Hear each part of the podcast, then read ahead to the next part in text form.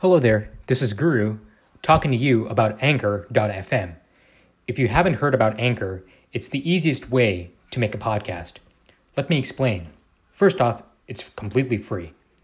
Second, there's creation tools that allow you to record and edit your podcast right from your phone or computer. Anchor will also distribute your podcast for you so it can be heard on Spotify, Apple Podcast, and many more.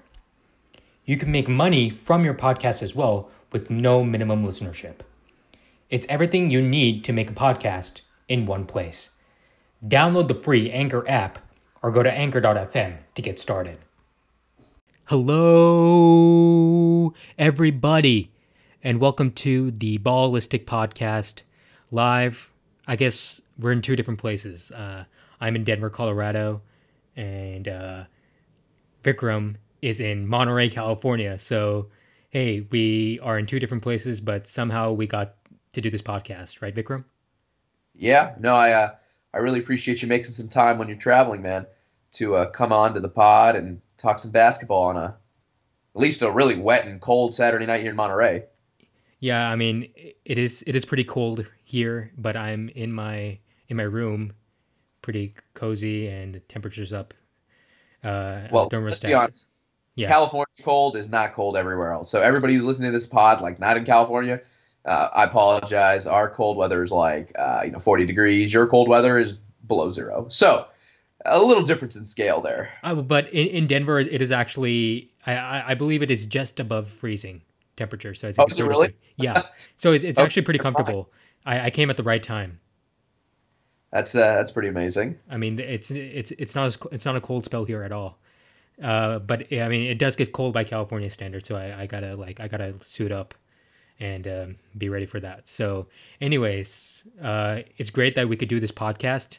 Again, I repeat this again and again because I guess I want to see our subscription numbers go up.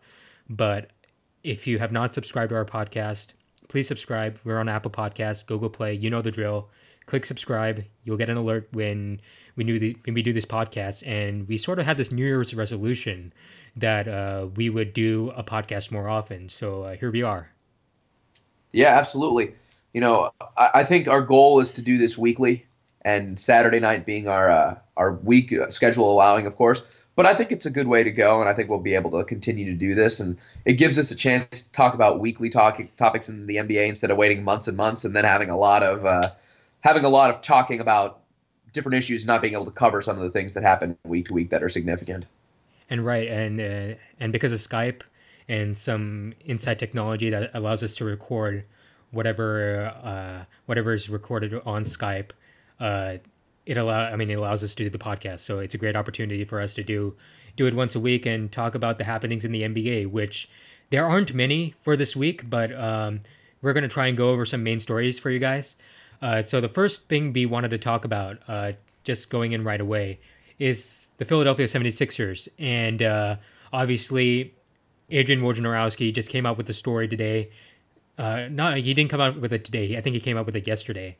That uh, Jimmy Butler and the coach Brett Brown had a little bit of a falling out. Not, uh, I guess. Do you want to call it a falling out, Varun? Sorry, Vikram.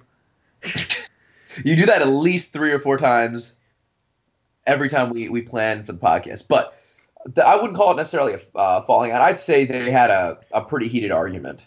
Although I will say, Brett Brown said it is within the parameters of the relationship that he has established with Jimmy Butler. So that's his official take on that. Whether or not I believe that, I you would, it, I am a little skeptical that this is a normal interaction between player and coach. However, Jimmy Butler is notoriously difficult and uh, kind of thorny and prickly. He's a guy that's different, who tries to be different and is proud of being different. So there are some of those other considerations with Jimmy Butler. But that aside, uh, you know, this this is a little problematic for the 76ers because they have a big decision to make at the end of this uh, at the end of the season, which is whether or not to provide Jimmy Butler with the the contract extension that he wants for 5 years, right? Like that's a big commitment for a player like Jimmy Butler, especially when with the considerations about his age and all of those types of things and then adding on whether or not he's going to destroy your team chemistry, that's a pretty big concern. And the further concern also is his fit with Ben Simmons because one of the things that he's trying to do is play more traditional pick and roll and isolation sets. That's what he told teammates reportedly. And who's doing those things right now? A lot of that is in Ben Simmons' hands running pick and roll. I mean, so it, it looks to be that there's a clash between Jimmy Butler and Ben Simmons. And that kind of makes sense given the struggles that the 76ers have had with their offensive sets. Look, I think the only reason this is a story is because Jimmy Butler was involved in it. I think if any other player on the 76ers is had a you know had an argument with a coach, it probably isn't that much of a story, but because it is Jimmy Butler, because he had issues in Chicago, because he had issues in Minnesota, and now he's with the 76ers in supposedly a good winning situation and this is happening again. I think I think that is the reason this is a story. But I mean with Jimmy Butler, Adrian Wojnarowski, when the trade was made, made a good point to say that he better be on his best behavior because he cannot come back and say that it did not work out three times in a row. I mean, you could say that Chicago was a bad situation or maybe a questionable situation at best. Maybe you could say that Minnesota was a bad situation, didn't have the young players who were, who were willing to play his style. And but you cannot say that Philly is necessarily a bad situation. I mean, th- this is three consecutive trips for Jimmy Butler where it has not exactly gone well. And it gives teams some pause that with whether or not to give him a max contract because giving him a max contract is not only what you do on the court, is what you do off the court, in practice, at meetings, um, in the community, all of that stuff. You're basically a figurehead for the franchise. So I I am not surprised that the story came out but I I I don't think it's a very big deal. Yeah, like I'll be honest, I think this is a little bit of much ado about nothing. So I agree with you from that perspective that it's mostly happening because it's uh, it's Jimmy Butler, and he's had all these issues. But to the rest of your comment about it not working out in three different places and all that type of stuff, I agree with you that that's like a real issue. But the other thing I would say is to be honest, I don't think the 76ers are particularly a, like a perfect situation for Jimmy Butler or anything. His skill set doesn't necessarily fit that team. like to be honest, I think I prefer Robert Covington in terms of fit, not as a, a better player than Jimmy Butler or anything like that. But with the talent that they have on that team, Jimmy Butler is another kind of ball dominant guard. And when you have Ben Simmons, who already is ball dominant, it creates issues. I think that's the biggest problem that they're going to have. And, is, and and you see that right? Like you see, hey, there's too many people with the ball that and, need the ball in their hands to score. And, and, I, and I think we talked about this when the Jimmy Butler trade consummated itself. That the Sixers still have a shooting problem. They still have a floor spacing problem. Jimmy Butler is not the kind of guy you want to spot up or shoot around Ben Simmons. And if Ben Simmons is going to be handling the ball the majority of the time, it's it's not a great situation for Jimmy Butler's skills to shine through. Your thoughts, Varun? Vikram, but that's okay. The Vikram, gonna, oh my god, why am I? I'm gonna okay. laugh every single time. It's all good. my big thing with this is so the problem is Ben Simmons does not provide you anything outside of being a ball handler in from the offensive sense, right? Like he's he's not a great cut off the ball type guy, and they can try to run some sets that kind of feature that part of the game for him. But in terms of when he's not the ball handler, he's stuck at the dunker spot. And that's problematic because that clogs the lane for Joel Embiid. And Joel Embiid is by far the best offensive player on that team. I don't think there's any doubt about that. So the issue here is he creates a spacing issue, Ben Simmons does. And when you combine that with the fact that Jimmy Butler is not like a sniper from three point range and is not necessarily going to, you know, create a, a good three point shot every single opportunity down, you know, that creates problems. So spacing is an issue. And while Jimmy Butler is the best player available, and I, I don't necessarily, I still don't disagree with the trade because at, at the end of the day, the 76ers needed to make some sort of a change this season in order to, to go as far as they can. But that being said, Ben, or uh, ben Simmons and Jimmy Butler is not the ideal fit for this team. And long term, I think that's going to create some sort of issues. And the question is, do you want to keep? Do you believe a team of Ben Simmons, Jimmy Butler and Joel Embiid can carry you further with other complementary role players? Do you believe, if you're the 76ers, that Jimmy Butler and and uh, Joel Embiid is a better pairing than Ben Simmons and Joel Embiid? Because that's the big question. Right. And, and, the, and the compatibility of those three guys is going to decide what the future outlook of the 76ers are. Look, or, or rather is. Look, uh, Joel Embiid is the best player on the Sixers. There is no doubting that at all. And you are going to build around him. Um, but the thing is, there are many ways to build around him. And one of those ways is to have Ben Simmons as a, sort of a point guard role, a ball distributor role. But then if you're going to have Ben Simmons in that role and he's not going to, going to improve his shot, then you need to have floor spacers around him to make sure that the lane doesn't get too clogged up for when Embiid wants to dominate in the post. And Jimmy Butler is not that guy. So right. So either you're so, going to need to figure that out, or Butler's not going to be on the team in the future, or Simmons could have trade value during the trade deadline this year or during the offseason next year. Right. I think so. Uh, to be honest, I think Jimmy Butler probably fits a little bit better with Joel Embiid than at this current point in time than Ben Simmons does. Uh, absolutely. Because, simply because Jimmy Butler can shoot. Jimmy Butler can also handle the ball, and Jimmy Butler can do a lot of the things that Ben Simmons can do. There's some things that he can't do. He's not as athletic as Ben Simmons. Uh, he's not as good of a rebounder in my mind as Ben Simmons. And defensively, I do think Jimmy Butler is better, but Ben Simmons has the potential and already is a good defender, but can be he can be otherworldly from a defensive perspective. So it's not to say that Ben Simmons is a bad player, but I think he needs to be featured in a Giannis like system for him to reach his full potential.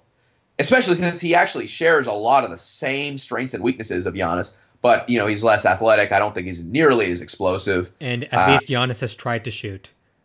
Yeah, I mean, has tried to shoot is one thing, but his his shooting's almost gotten worse every year. But you know, he's putting up Shaq like numbers, so that that's a different topic. But that role for Jimmy Butler is really in question. Now I kind of understand why he's you know he's struggling or he's making comments saying, "Hey, I want my role to be changed." Why are you doing this? So I kind of understand why he's questioning Brett Brown, but he needs to be very careful about the approach that he takes because he's already struck out twice and like you said, he does that a third time. I'm not sure who's going to offer him a max contract. Although, to be honest, somebody will. That's that's the thing. All, uh, I guess Butler's argument would be all it takes is one team, and and he's right. And he, he might find that one team if that one team is desperate enough. Um, maybe you know the Brooklyn Nets take a chance on him. I, I don't know. Maybe maybe that's that also is not the right team for him. But Maybe, yeah, maybe if, if you look at if you look at Simmons, right? I want to analyze Simmons situation for a second.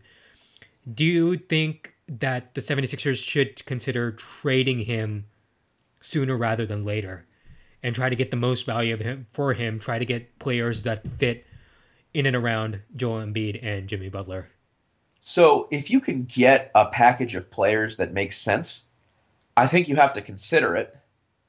Uh, but at the same time, Ben Simmons is a next level talent. He's not, you know, he's not just some guy. Like he's really, really good.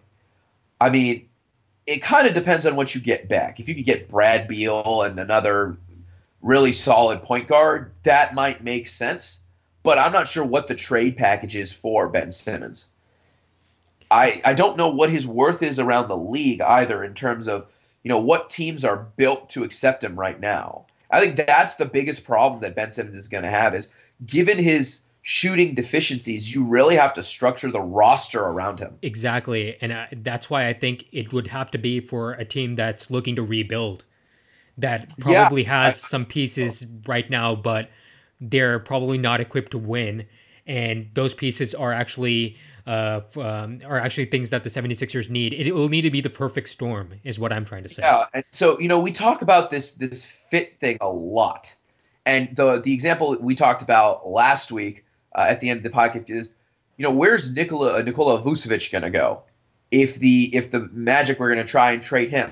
What team is going to is going to trade assets for him? And I actually think of Ben Simmons in kind of a similar light. Not that the the players themselves are are related, but what team is situated in such a way that taking Ben Simmons doesn't fundamentally alter where they are this year? And if it does, that they're you know that they're a team that's willing to rebuild around him as the centerpiece.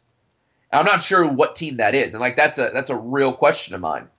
But like, do you think you could swing like a Kemba Walker trade somehow? I'm not even sure they have enough salary to, to make that work. I'm not I'm not 100 percent sure. I just came up with that on the spot. But I mean, I think that might be the type of conception of a trade if you could get some guarantee that Kemba Walker. Well, Sim- Simmons is on a rookie deal right now, right? So, uh, so I mean, it would it would be up to um, it would be up to the 76ers to match the salaries if that was a right. trade you were actually looking to do.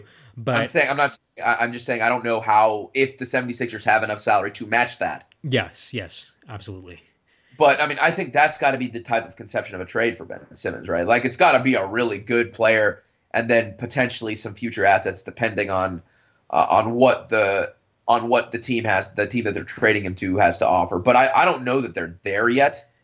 Like I think the one thing that we have to remember is they're way ahead of schedule for the rebuild. I think last year because they did so well, people pushed them ahead. But I think they're still kind of figuring it out on this rebuild. I don't think they're necessarily done yet. And I think it would be wise for them to keep that in mind. And I, I would agree with you there, but um, I would also say that the time of your rebuild runs out when you start running out of cap space, and and that's that that's sort of when you have to build a team that is ready to win now. And right. the Sixers are definitely trending on that edge by acquiring Jimmy Butler and pretty much promising to re-sign him based on the pieces they gave up in that trade. Sure, but they don't have to re-sign him. Sure. I think they're. I mean, it would be it would look terrible, and they gave up Robert Covington and Dario Saric, who are both good. Uh, I don't know that they would have been able to afford keeping Dario Saric anyway. But that aside, you know, I, I just I really am worried about the future of this team long term because their big pieces don't necessarily fit. And the only piece that I'm 100% convinced about is Joel Embiid. Yeah, that's that's uh, absolutely one thing that um, I'm concerned about as well. And uh, we'll see what the future holds for the Sixers uh, as we go on this season and uh, the seasons after that as well. So moving on, um, we're going to be talking about the Lakers and specifically um, LeBron not being on the team right now. And uh, obviously, this is something that uh, hurting the Lakers quite a bit right now as they go through this stretch run um, and uh, they might lose their playoff spot, Vikram. Yeah, I mean, right now they're sitting at 21 and 18, and the the team right behind them, which is uh, Utah, is at 20 and 20, and uh, they're on a the Lakers are on a two game losing streak. In the last 10, they're three and seven, and some of those games they had LeBron James. So uh, this is a very inopportune time for LeBron to be out, and also they just don't look as sharp without him. And then also another player that they're they're without that is also significant is Rajon Rondo.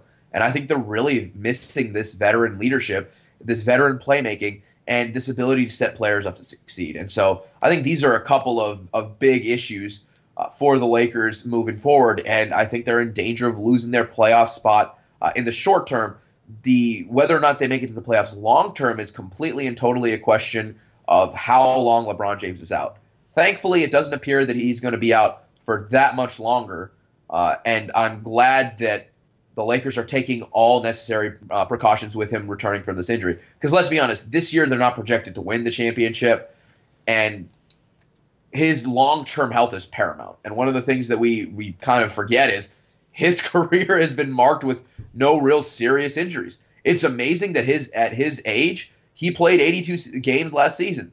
So I mean, it's just unfortunate that he's injured, but you know, it's better to be safe than sorry with him right now. Yeah, yeah. Moving off LeBron for a second, Rondo has had a couple of freak injuries this year, right? Both, both to his hand, hand-related stuff, and uh, both freak, sort of freak injuries that never really happen on a basketball court, but they've happened to Rondo. So, uh, I mean, hopefully his recovery is quick too, because it's clear that he is also a leader on the floor with the Lakers. And you could see during the game against the Warriors when the Warriors were starting to make their run and come back Rondo was sort of the one who righted the ship. So the fact that he's out of the lineup and uh, LeBron is out of the lineup at the same time certainly makes the Lakers look like a very young team. And with youth comes inexperience, and um, also along with the inexperience comes uh, making mistakes on the court that you shouldn't make. Probably more missed free throws than you should have. And uh, yeah, the Lakers are sort of struggling right now, and they sort of have to weather this storm yeah, I still believe the Lakers are the worst free throw shooting team in the league, and they just have been uh, the entire the entire year. So from that perspective, I'm not sure whether or not LeBron and, and Rondo being out really hurts there. But I understand your general point, and you're right. Uh, the idea is they are a young team, and they brought in these veterans to kind of show the Lakers, well, the younger Lakers, the ropes, and you know, speed up their development and provide the team with that leadership that that is so important night to night. And so the the fact that they don't have that is a problem. But ultimately, you know, it's not something that I'm I'm worried about once LeBron returns and once Rondo returns. And Rondo is absolutely winning the king of hand injuries. He's had a few really bad hand injuries from back in his time with the uh, with the Bulls, and that, that cost him that playoff series with the Celtics. Oh, yeah, he uh, he also had that had hand injury there. He's had a lot of these weird, just weird hand injuries that are, like you said, just aren't really like NBA injuries typically. So like that's uh, it's a concern because I want to see Rondo on the court more than uh, more often than not. So and his presence is greatly missed for the Warrior or for the Lakers, excuse me. And he was incredible in that game against the Warriors. And without him, I'm not sure if they were going to win, if they would have won that game, especially considering LeBron went out right with the injury in that game. So there are a few critical elements to this story that I think are extremely important to to remark on. But it's safe to say if LeBron James plays uh, for the rest of this year with a couple maintenance games, I do believe that they're going to make the playoffs. Absolutely. I, I, I don't think I don't think it is that much of a concern, but again, with how close the Western Conference is, it's something to watch out for as like as we get into the later parts of the season. If the Lakers are behind, we're going to be looking back at this part of the season when the Lakers probably uh, would have had a better spot or uh, are fighting for their spot. So I mean, we'll see as the season goes on. So, uh, but the main story that uh, involving LeBron this week was his uh, comments on his show more than an athlete and it's a show on espn plus if you happen to have a subscription to that service you should check out the show i have a subscription and i have not watched the episode but there were some comments that came out um, of that episode that made news specifically lebron saying that he is the greatest of all time after winning his championship uh, with the Cavs against the Warriors, of course. Now, um, a couple a couple things I I want to talk about. Uh, Vikram is LeBron the greatest of all time, and second of all, does he have the right to say that? So I'll address the second part of it first. He can say whatever he wants, and I'll be honest. If he believes that, there's no reason he shouldn't say that. I don't necessarily believe the idea that oh, if, if somebody else is, if if you are truly the greatest of all time, then other people are going to make the case for you. And people do make that case for LeBron, but I, I think it's completely inane to say that he doesn't have the right to say whatever the heck he wants to say. I mean, it's well within it. He feels that, and I, I do think that championship will go down as a seminal moment in in Cleveland sports history. So I mean, it is important. It is significant, and from from a perspective, it is more significant than some other championships, given the level of adversity he had to face with that Warrior squad. So I mean, I understand the sentiment. Whether or not I agree with him being the greatest of all time, you know, that's a secondary question. And to be honest, his career's not over, so I don't necessarily have a perspective, like the full perspective yet. Uh, I think he's a phenomenal player. I think he is one of the greatest of all time, and he is in that conversation. Uh, his finals record leaves something to be desired. And I think Michael Jordan actually made a really poignant point about this, which was that when he was asked this question, he basically said, Well, I can't really tell you definitively whether or not I'm the greatest of all time because I never got an opportunity to play against some of these other people in different eras.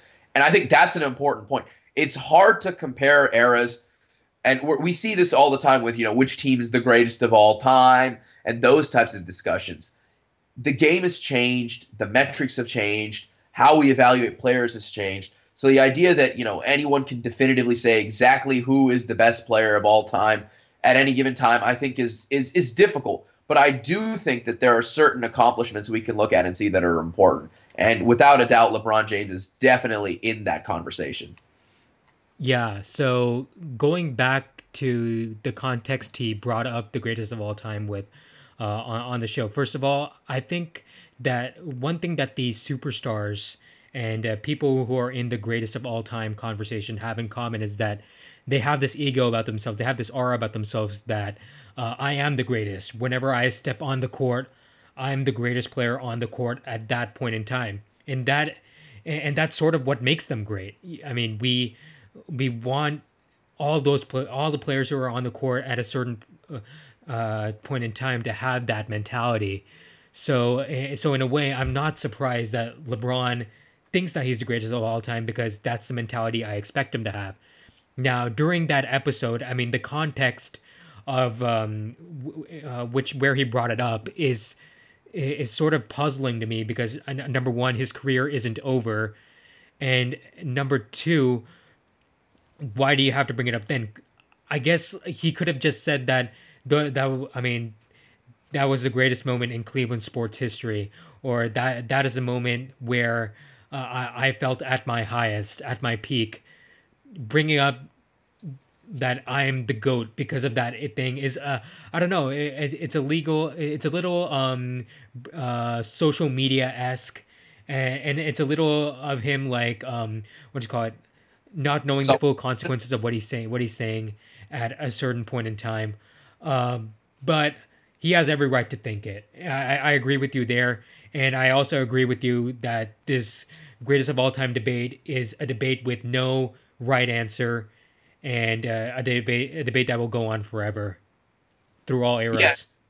And I think the hard thing is, is especially comparing metrics in that, in that day and age, because LeBron James has had to face you know one of the greatest teams of all time in the Warriors, and then that's that's different than other teams having to that other players that have won championships have had to face other teams, and there are there are other considerations there that we have to look at, and it's difficult to evaluate this all on the fly. And so people are going to have this debate ad nauseum, you know, for the next forever long basketball is a sport.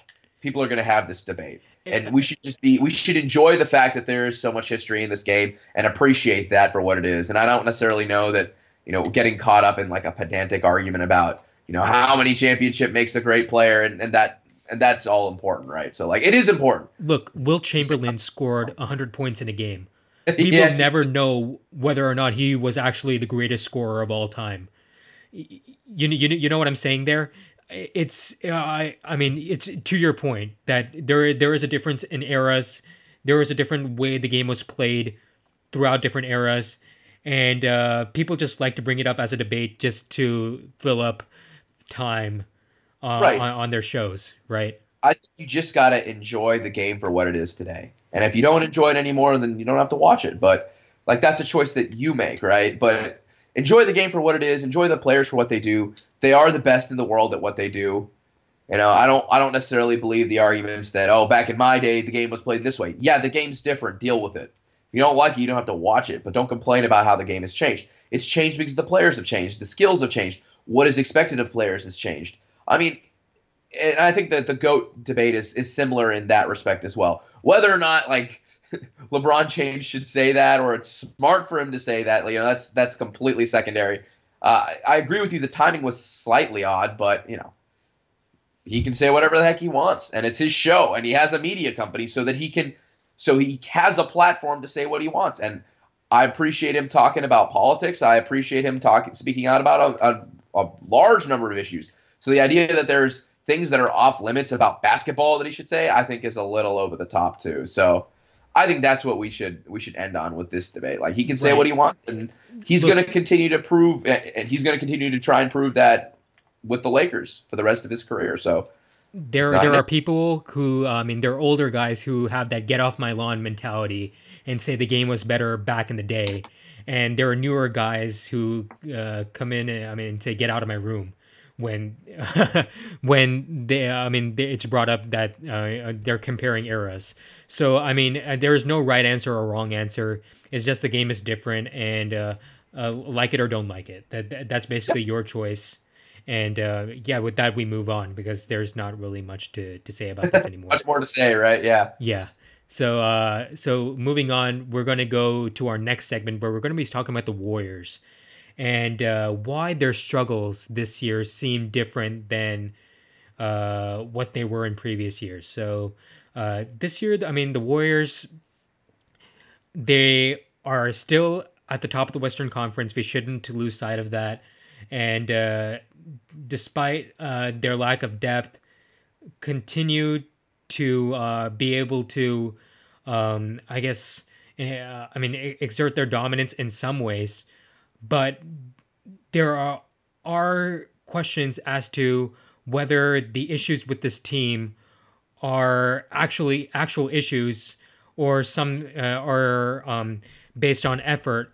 And uh, Vikram, just give your take on that. Uh, are the Warriors' struggles this season for real? I think they're definitely for real. And I think that there are just a number of, of issues that are plaguing them. And I, I think the real biggest one simply is the fact that the Warriors have changed since the beginning of their run when they were the strength in numbers Warriors. That team was fundamentally different than they are now. And secondly, the league has changed because of that team. And so some of the things that they were doing back then, like they were the only team that really played small ball. They switched everything.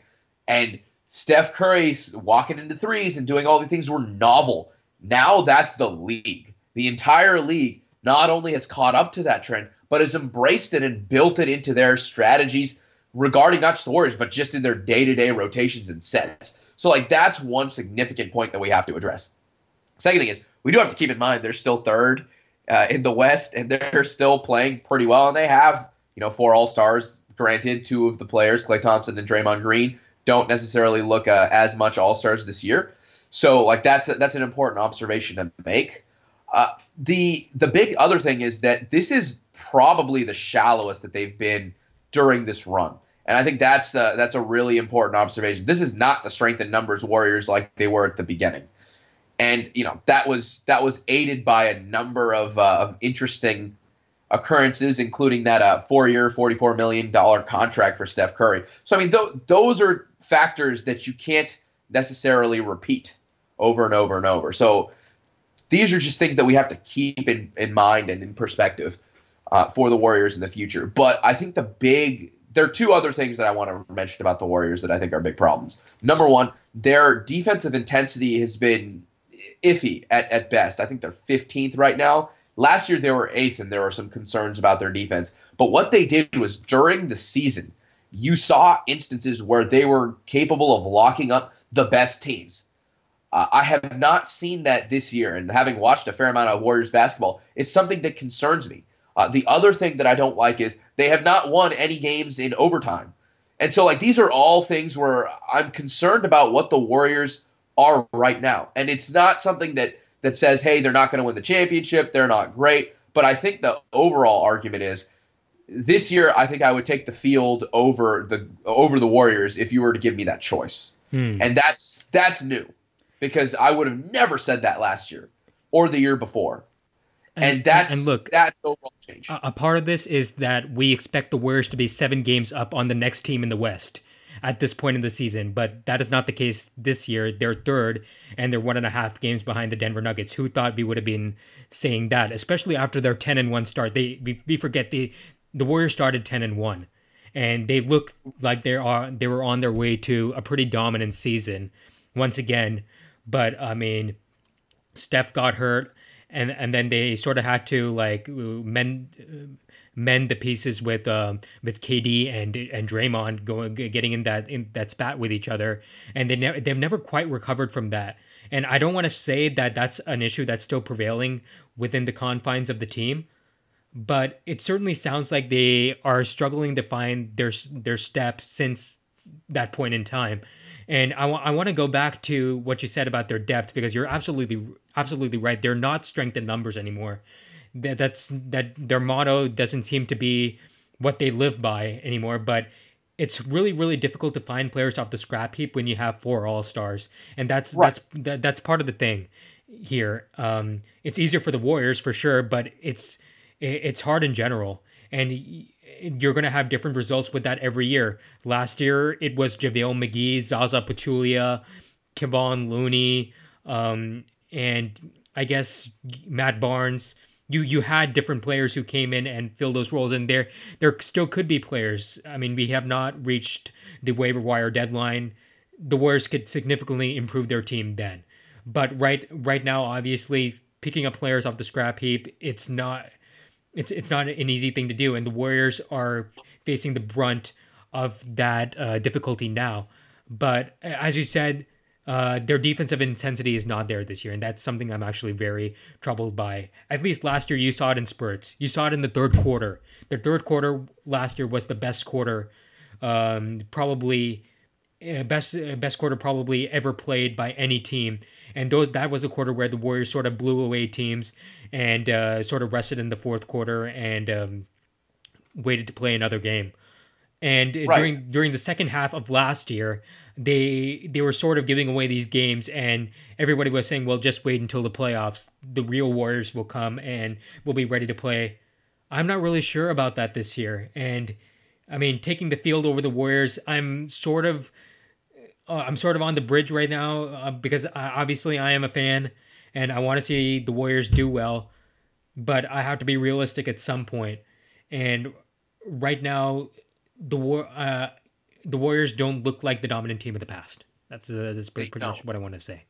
They're not. I don't believe that they're dominant this year. They are very good this year. They are one of the teams, one of the league's best teams, maybe even the best team. But they are not the dominant team that we have become accustomed to watching uh, over the years. The second thing that I would there there are a couple other comments that I think are really important to make. Uh, the one of the big things is this game against the Rockets to me was a was a pivotal moment for me in my conception of the Warriors. And the reason for that is you're playing a Rockets team without Chris Paul, without uh, without Eric Gordon, without, without Eric any Gordon. secondary scorers, right? You're literally playing a team. Basically, you're playing against Clint Capela, Austin Rivers, and James Harden. Like those are the three established scorers on that team. And you're telling me that amongst the entire game. And winner, the winner loss is not necessarily important to me because had had the Warriors made some uh, some shots down the down the stretch, you know, the, the result would have been different. But the concern really is if you can't turn it on for that game, you can't shut down the one guy, James Harden, that is lighting you up. What exactly are you doing? And to to the point, I was actually really concerned tonight with their win against the Kings, where their defense was fairly atrocious. I mean, yes, the Kings were hot but I mean, you let Buddy Hield make eight threes in a game. Granted, they did shut him down in the fourth quarter, and that's something that is praiseworthy because that's something they've struggled to do is shut down hot guys this year. So I mean, there there are definitely areas for improvement that the Warriors have, and I certainly hope that they take that step forward because you know I'd root for the Warriors. I would like for them to win, but I'm I'm legitimately worried this year and concerned about their their chances. And the second thing for me is I've always felt like the Warriors have had a dependable center. And that's not to say Kevon Looney is not a dependable center, but him as your everyday starting center uh, is, in my mind, a little bit problematic because he's just kind of smaller than other big men. So that's pretty interesting, uh, Vikram, because that's something I wanted to bring up. So if you don't uh, remember, Hassan Whiteside and Draymond Green had this little spat on Twitter. And basically, the point that Draymond was trying to make was that big men are like dinosaurs. They have no offensive game. And that's pretty much the reason why we're able to get away with going small in the fourth quarter and exploit you guys on the offensive side of the ball. Because you guys don't have an offensive game, so I can guard you really easily. And uh, that is why we're able to go small. Nowadays, and we talked about this last week, the evolution of the big man allows the big man to take over the game and this is certainly hurting the Warriors a little bit. Uh, what's your take on this, Vikram? So, uh, the big thing. So, I think the biggest issue the Warriors have with big men is uh, they give up so many offensive rebounds. Their ability to rebound the basketball is severely limited by the fact that their centers are so much shorter than the opposing centers. If you look at what Clint Capela did to them, if you look at what Jusuf Nurkic did to them, if you look at what Ivica Zubac did to them, a lot of it is yes, they're they're able to get post positions, stuff like that. But particularly with people like Capela, the big thing is they're grabbing a lot of rebounds and giving those teams second chances at the Warriors. And given the fact that the Warriors themselves are having defensive issues, rebounding is the huge problem that they're having this year. And that starts with personnel. And DeMarcus Cousins coming back, I think, will be one of the most important things for this team. Not necessarily for his offensive game or anything like that, but the idea of just having a big body there to rebound the basketball is really, really important for this team. But you're right. The idea that, hey, the big man is like an extinct dinosaur of the past, I think that that was true for about a season, maybe a season and a half. But you're seeing the evolution of their skill sets and also the idea that attack, if, if you're going to switch everything on defense, attack the mismatch with your big man. Because I'm to, if you have a seven footer on a six five guard, I'm to take the seven footer backing him down and laying the ball up every single time as an efficient form of offense. And so the idea that big men are extinct uh, is completely, to my mind, in the pale. It might have been true when Draymond Green was at his peak as a defensive player, but he's fallen off a little bit. And I'm not sure it's true anymore for the Warriors, at least. He, he has fallen off a little bit. And uh, uh a combination of that is the big man has gotten better. So you're you're seeing both things happen, and that is pretty much what is hurting the Warriors. You still you still think the Warriors uh, figure it out come come the playoffs? I, I mean, the addition of Boogie is going to be huge, and how he how he fits is now very important because, I mean, when we were previewing the season, we thought that if Boogie doesn't work out, that's okay, but now he sort of has to work out, doesn't he? 100%. He has to work out if this team wants to win the NBA title. I think, at least. Uh, I mean, I think it would be, it is possible for them to win without uh, Boogie or another. Uh, or another center option, but I think uh, I think it exceedingly unlikely. I've heard a lot of talk on on various shows and podcasts that big men can be schemed off the floor in the playoffs and all that kind of stuff. I just don't know how you get over the rebounding gap. To be 100 percent honest, I, I don't think it can happen this year. Like, look at the big men that the that the Warriors are going to face this year. They're to they're probably going to face Serge Ibaka if they uh, see Toronto in the playoffs. They're probably going to face Nikola Jokic if Denver gets far in the playoffs. They're probably going to face um, Jusuf Nurkic, um, LaMarcus Aldridge. They're going to face big men. So let's go down the list. The eight playoff teams that uh, in the West currently: Denver. They're going to have to face Jokic. Jokic. Oklahoma City. They're going to play Steven Adams. The Clippers. They're gonna play the tray the three headed dragon of Gortat, Harrell, and uh, and Boban. The one I'm concerned about the most. Uh, for, in that on that team. Yes, for the Warriors. Harrell. Harrell bullied. Harrell absolutely bullied the Warriors in their game against the Clippers. Or yeah, in the in the Warriors games against the Clippers, the Montrezl Harrell absolutely bullied them, got a ton of rebounds. Like they weren't able to keep him off the glass or prevent him from getting to where he wanted to get. Houston, they're to face Clint Capela. San Antonio, they have to deal with LaMarcus Aldridge. Portland, they have to deal with Jusuf Nurkic. Uh, the next, the next, the last spot is the Lakers or the Jazz. The Lakers, they got to deal with JaVale McGee. The Jazz, they have to deal with Rudy Gobert. I mean, you look up and down this, uh, up and down the Western Conference. How do you stop all of these centers when your biggest body that you're playing at the center spot is Kevon Looney? And if when we watched today's game, did you watch how Willie Cauley Stein got open uh, rim runs and dunks all night? Like those are some. That's problematic for the Warriors without size on the inside. I don't know how they they're going to be able to play a high enough level defense to be successful in the postseason. So Boogie's role on this team is is really important now because they need that big body, and I think it would be worthwhile to uh, potentially consider bringing in another center at the waiver wire, especially with Damian Jones injured and also with uh, uh, with Jordan Bell not taking a step forward this year. So like that's a concern. And just to point out, Willie Cauley Stein had five offensive rebounds tonight. So I mean, and so did Nemanja Bjelica. And Nemanja Bjelica is not the greatest offensive rebounder on earth, He's but not. you're giving so much size to that. And so I think that's really, really significant for the Warriors to figure out. Uh, absolutely, you're you're right on the money there. Also, Rudy Gobert has improved his offensive game. He used to be one of those dinosaurs, not so much anymore.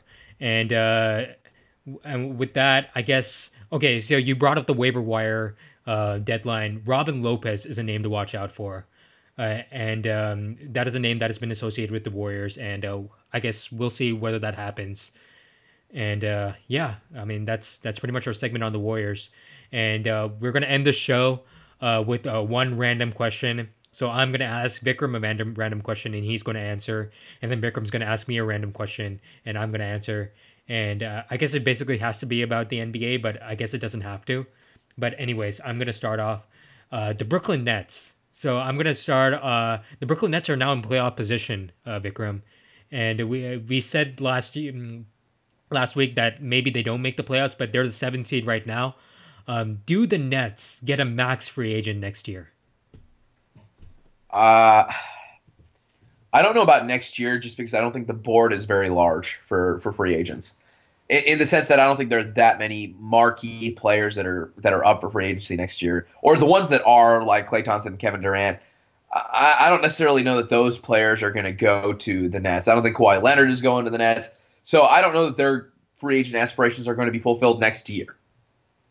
Uh, I think that's probably the big the big issue that I have in terms of the Nets getting a, a marquee free agent. But I do think this run of success is really important for them as a team moving forward because that will bring free agents to them eventually, especially when they have a solid core, uh, especially once they get Caris LeVert back. So I, I, think in that sense, any step forward that they take is important. But next year, I'm not sure they're going to get anything. Hmm. Okay. I mean, I, I, I pretty much have the same thought process as you. I think they're going to be in the conversation of for getting free agents. I just don't think there will be max free agents, and I don't think they'll necessarily circle Brooklyn as a destination. But Brooklyn is fine just the way they are right now. They have they have a great young core. They're starting to figure out how to win games. Joe Harris has been great. I love Joe Harris. So Joe Harris is. I, I thought that was one of the best contract signings of last summer uh, especially with what he does for this team. And so, like, those are the types of things that you talk about that are that are really significant. They have a good roster. You know, they not only do they have a, a good roster, they have a lot of what I would call solid NBA players at every position. So the the analogous team to me in the West is actually the Clippers here. You look up and down that roster; they don't have any superstars, but they have solid NBA veterans at every single position not necessarily the veterans, but solid NBA players at every single position up and down that roster. And I, I look at the Nets in kind of a similar way. They have solid NBA talent at every position, and that should be appealing to other teams. And if like the Clippers land Kawhi Leonard next summer, that's an example of where having a solid roster pays off for teams and sustained superior performance as a metric for teams is significant. And I think that's what we have to look at. And another note is that they have done this without any top lottery draft picks after after that Kevin Garnett Paul Pierce trade. They pretty much had no draft capital. They and they've been able to pull this off through great coaching and great player development. And props to the Nets and Sean Marks, their management team, and Kenny Atkinson for developing the players. Oh yeah, I think that is absolutely it is absolutely amazing what Sean Marks has done from the uh, from the GM side of it, and from the the management side, and then what Kenny Atkinson, uh, Kenny Atkinson has done with the players in terms of player development. So I think you are 100% on the money in terms of what they're doing right now. So ultimately, I think the Nets are absolutely a team on the rise, and I'm very excited to watch them in the future. Uh, but I really enjoy watching them now as well. I, I do think the one thing they're going to have to figure out is the role of D'Angelo Russell on the team as as they move forward, particularly with the uh, with the contract extension they gave to Spencer Dinwiddie. Uh, you mentioned last week there's no there's not a requirement that they get rid of D'Angelo Russell now that they've got Spencer Dinwiddie, but I'm not sure what they do with those two players uh, at at the same time or what that looks like long term for the team building forward. So that's going to be an interesting conversation to have uh, for the Nets. And I think the decisions that they make regarding that are, are important in the future moving on, especially since I don't think that they're going to get a marquee free agent this summer. Yeah, uh, absolutely. So I think that's the end of my random question. Uh, do you have a random question, Vikram? I do. Uh, what do you think? Do you think the Hawks are going to regret the Doncic for Trae Young and a pick trade? Hmm. Well, okay. Let's let's let's analyze this for a second. So, it was the trade was Doncic for Trae Young and a pick, and the pick is going to yep. come this year. And is the pick protected at all?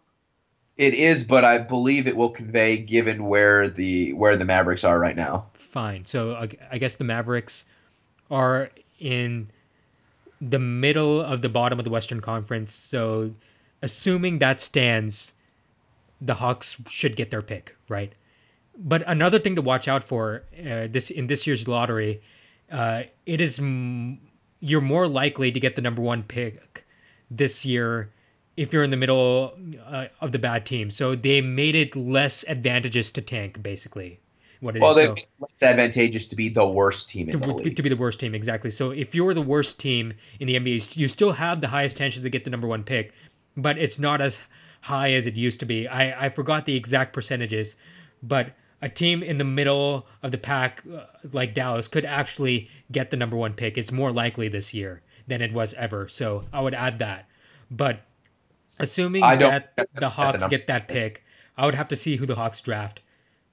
But it is that, that trade is really looking bad for the Hawks. It really is, given where yeah, Doncic I, is right now, and given what Doncic's future prognosis is uh, with the with the Dallas Mavericks listen, he looks like a perennial all star. And the second you pass that up and you trade that pick, it comes with regret. There's absolutely no doubt about it. Yeah. I mean, yeah. Do, do you have do you have anything to add to that question? Uh, I, I, I guess where I'm coming from is that trades. I, I feel that it takes three years to to judge a trade. Yeah, absolutely. especially a trade that involves draft picks. Right, right. Especially because we don't necessarily know what the uh, what the trade is going to look like because you never know. The Mavericks may or the the Hawks may completely hit on the pick next year, right? Like yeah, it might that be would the completely change things. and that would completely change things. But as it is now, with what Trae Young looks like now, I think that the Hawks will come to regret that trade. Which is not to say that Trae Young can't be a viable NBA prospect in some way, but the issue with Trae Young is he's so undersized that defensively he's always going to be a problem, no matter what. He's what six six foot six one maybe, and maybe 170 175 pounds. Like look, no matter how I, I, I look at it I, I look at it this way: it is much easier to find guards in the NBA than it is to find skilled wing players like Doncic, who are EuroLeague MVPs, who are coming into the league very experienced, uh, are mature beyond their years. You, you see what I'm saying? I'm I'm applying the rule that I apply in fantasy basketball here, and I, I know that rules probably the rules that you apply in fantasy basketball probably don't apply to real life, but I think in this case it does. And it's easier to find guards. So it, there it is. is. There, so you so, could have drafted Doncic, and maybe uh, found a guard at the uh, like got back in the first round, even this year, and found a guard that could have could have been uh, a part of your future. I guess that's what I'm trying to say. What you're talking about that I think is important is the idea of positional value. Yes. And positional value is important in the sense that right now, wing players are amongst the the most valuable assets that a team has, right? Like every team wants a long, athletic, three shooting wing that can play defense. Like that's the perfect storm for most teams, right? Because positional versatility is a must, and that player is super, super valuable. So from that perspective, drafting Trey Young instead of Doncic does not make a ton of sense. So I 100% agree with you uh, with that. And Doncic can also, play three positions. He can play point guard, shooting guard, small forward. I guess and he's played some power forward this year. Yeah. He's got a big body too. He's not just you know he's not skinny. He's got he's got a pretty decent frame on him. And we don't even know what Luka Doncic is going to be because his conditioning isn't necessarily completely NBA level right now. And give him a couple years in an NBA strength and conditioning program, I think you're going to see him improve even further. I, I just don't know that even when the draft day deal happened, which I remember because I was in Chipotle actually getting dinner when I heard about this trade. uh, I was like, I don't even know that the upside for Trae Young was ever higher than what Luka Doncic is. And if I'm wrong, and I, I hope Trae Young has an extremely successful NBA career because I've been I really enjoyed watching him in college. He was super exciting to watch. I, I just don't know that given his skill set and his size deficiencies and his defensive inefficiency and inability whether or not he's going to be able to affect the game in a way like a Steph Curry, for example. And I, I don't think he is the same exact type of player. And I don't necessarily think it's even fair to compare the two at this point in their careers. I will say the one thing I really have been impressed with Trae Young uh, is is his passing vision, which he demonstrated amply in, in college, but has really translated well in the NBA. So maybe in a, in a couple months by the end of the season, our perspective has changed because Trae Young starts to hit more of the shots, and we can see the path forward for him. But again, with his defensive limitations and his size limitations, I'm not sure exactly what his ceiling is in the NBA right now. Uh, absolutely. And I just want to add that whenever on this show, whenever we criticize a player, we hope we're wrong. I, yeah, I, absolutely. I, I, I just want to put, put that out there because I mean some pundits they like to talk and they, they like to like they like to be right about things. Whenever we criticize a player or whenever we say oh the peak of this player is only this much, we hope we're wrong. And Trae Young, we hope that we're wrong about you. Having said that, I, I think you're right on the money and I don't think we're going too far off a limb when we say that Monte Morris has probably had a better rookie year than Trae Young. Absolutely. I, I think that's undoubtable. I mean, the other thing, just to add on to your point about critici- criticism of players, like, you know, the one thing I think listeners, pundits, and everybody has to keep in perspective is no matter who the NBA player is, every single player in the league is amongst the 500 best players in the world. And like that's the starting point that we have to have. When we say like when somebody says, "Oh, you know, this guy sucks," whatever. He doesn't suck. He's one of the most talented athletes in the world, and like we have to keep that in mind. But that isn't to say that these players are beyond criticism or beyond any other type of objective analysis of their respective strengths and weaknesses. But that's not to say that I don't wish that I had the same skill set as Trae Young has, you know. So I think that's a really important comment that you made there, Guru. Hmm. Yeah, and uh, with that, I think that that is a good end to our show. Um, so, uh, Vikram, you have any last words? No, I'd say continue working on your New Year's resolutions. Don't give up yet, guys. It's only uh, it's only been a few days in the new year. You can do it. And uh, you, can I still go to the gym tomorrow morning, guys. Don't worry. It's only been yeah. a week. Yeah, I know it's only been a week, and I'm already like, do I need to go to the gym tomorrow? Sadly, but we'll see how that goes. All right, guys. So hopefully we'll have uh, another episode for you guys next week, and hopefully we keep this up. This was great.